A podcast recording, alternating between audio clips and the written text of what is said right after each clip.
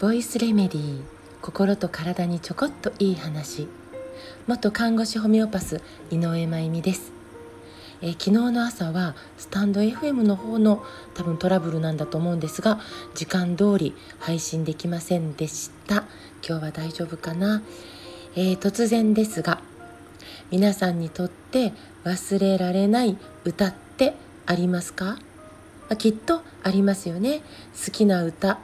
忘れられない歌っていつも口ずさんだり、まあ、心で思い出したり、えー、その度にその歌の、まあ、言霊とか歌霊歌霊ってあるのかな？歌霊とかそれが私たち自身を励ましたり癒したり元気くれたり共感してくれたり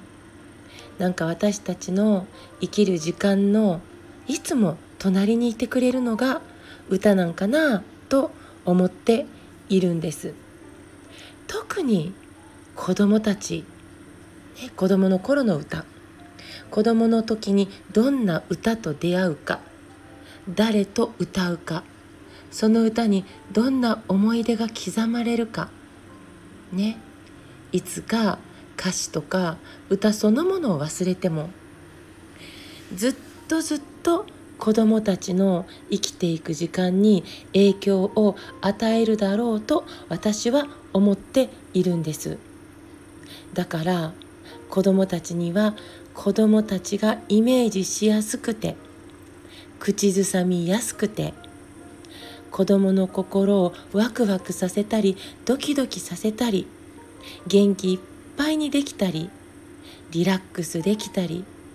想像をいっぱい働かせることができたり慰めてもらえたりそんな歌が子どもたちのそばにいつもあったらいいなと思うんです。今日なぜこんな話をするかというと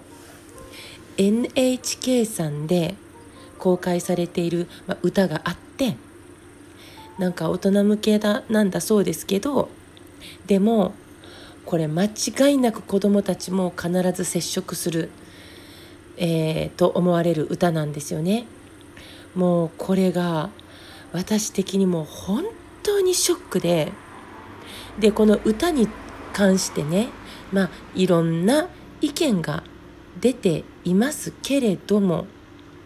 もう私の中ではこの歌の言霊が子どもたちにもう絶対入ってほしくない歌なんです。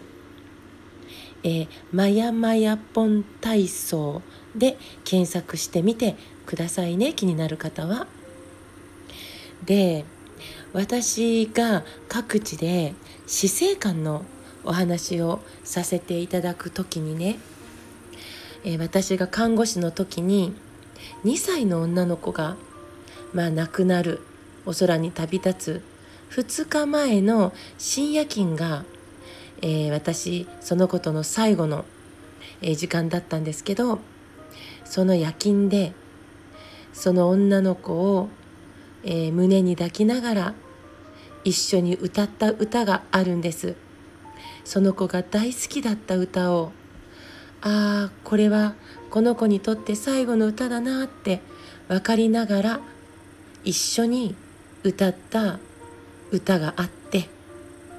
で私は一生もし将来認知症になってもこの歌だけは忘れられないって、まあ、思っていてなんとお話し会の、えー、死生観のねお話し会の中でこれ毎回歌ってるんです。この女の子と歌った、えー、短い短いえー、歌「お母さんと一緒」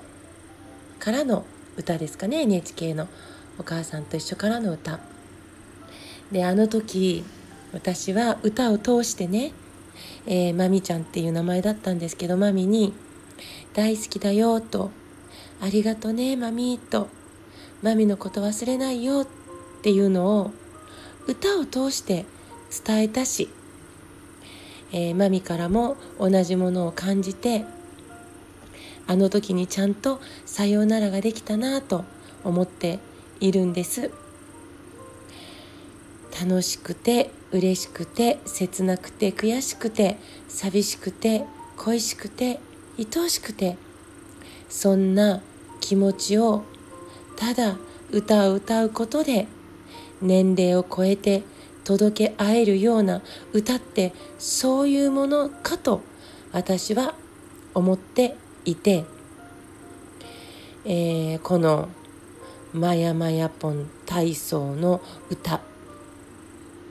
ね。えー、ま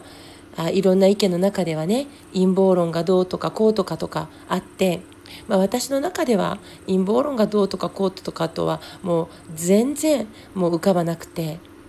ただとにかくシンプルにこの歌は言霊が歌霊が誰のことも幸せにしないと思ってしまうから問題定義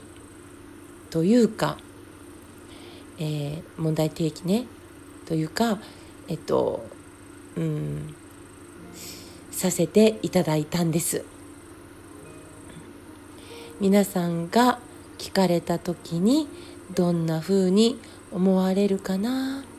なんて、えー、思ったりしています、えー、今日 NHK さんに私なりの意見を送りたいと思っています